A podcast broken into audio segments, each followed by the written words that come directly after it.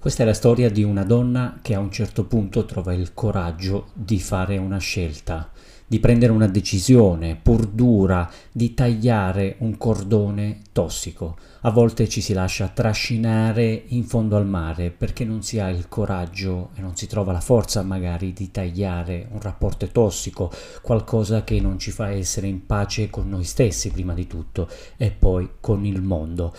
Nawelles ha sofferto, ha rischiato di andare a fondo, ma a un certo punto ha tirato fuori le unghie e si è rimpossessata della sua vita.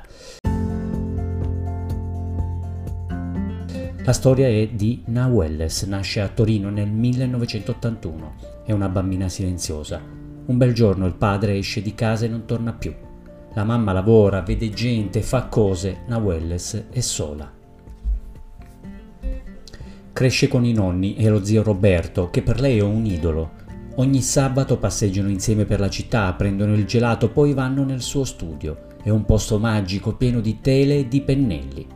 Nawelles ficca le mani nei colori, disegna alberi, casette, uccellini. Le piacerebbe un mondo vivere in un posto così. Mia mamma disse di averlo letto in un libro indiano, ma col tempo eh, ho scoperto che è un nome comune nella Francia, però si pronuncia Nawel e si scrive in maniera completamente diversa. Zio Roberto spalanca la finestra. Piccola mia, vai, realizza i tuoi sogni, non dimenticarti mai che sei una donna libera. Nawelles lo abbraccia, sprofonda con il viso tra le sue braccia, è una bambina felice. Il tempo passa, cresce, ha 21 anni, conosce un ragazzo, si sposa, diventa mamma. Sogna una famiglia piena di amore, si ritrova in gabbia, in un rapporto soffocante. E Dio mi diceva sempre che il mio nome mi avrebbe portato lontano. Nawelles cerca aria, prende i pennelli, ma il foglio resta bianco.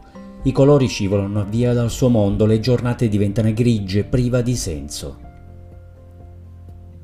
È il 2011, squilla il telefono, il suo amato zio è morto all'improvviso. Nawelles è disperata, si rannicchia su se stessa, piange, è rimasta sola.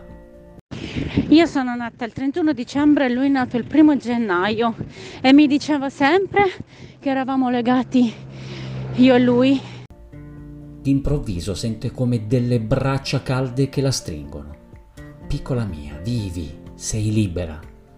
Nawelles riapre gli occhi di colpo, si guarda intorno. Era un sogno, eppure sembrava proprio la voce dello zio. A quel punto si alza e spalanca la finestra. Il mondo è grigio, ma c'è un puntino là fuori, una minuscola macchia di luce. Nawelles prende per mano la figlia e punta dritto verso quel pallino luminoso.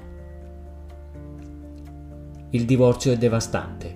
Lei resta salda, trova lavoro in un negozio e poco alla volta rimette insieme la sua vita.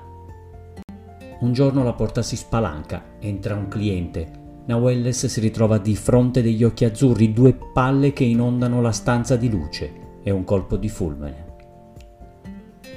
Escono a cena, Nicola racconta del paese in cui è nato, un villaggio sardo di mille anime. Ci sono alberi, uccelli e casette. Ti piacerebbe?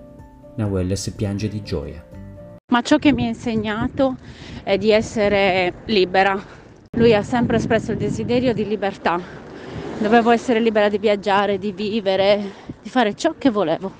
Oggi ha 40 anni, è sposata, ha quattro figli. Ogni mattina apre la finestra, guarda la campagna e dipinge.